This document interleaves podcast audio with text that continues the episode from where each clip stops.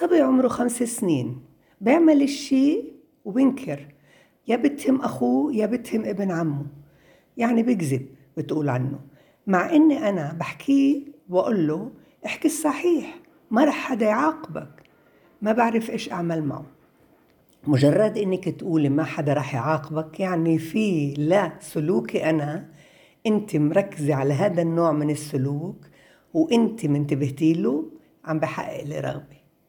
لما حقق لي رغبة أنا بصير أكرر يعني كل سلوك بحقق لي رغبة أنا بكرره. فكلمة بكذب أولا هو بكذبش. هو عايش بين الواقع والخيال الواسع. فكل كثير مرات بيجي بتسألي بتقولي مين عمل هذا؟ بنطيكي جواب لشخصية خيالية. هو بكذبش. أما أنت لما بتقولي له مش رح أعاقبك احكي الصحيح. ولا هو مش فاهم إنه احكي الصحيح ما تحكيش كذب.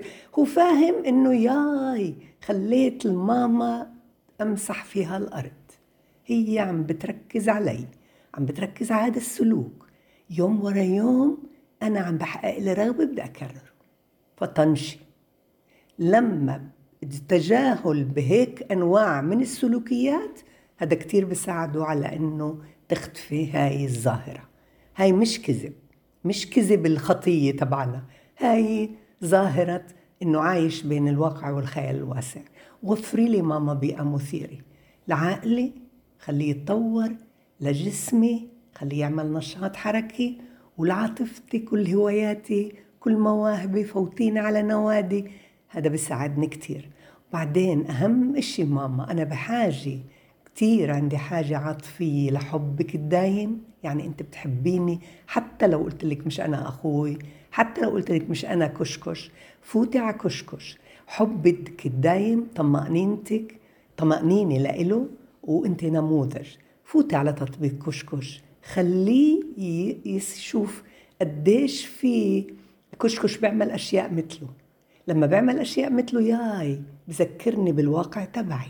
هيك أنا بيئتي. بعدين بخليني أنا إني أشوف النتيجة اللي عمل فيها هذا السلوك. يي بحبس نفسي. بعدين بندمج. ولما بندمج أنا بتصير بصير كشكش أنا بدي أتفوق عليه. وتفوقي عليه بكش ب... على كشكش فيه وبسلوكه المستحب. يوم ورا يوم تتلاشى هاي الظاهرة.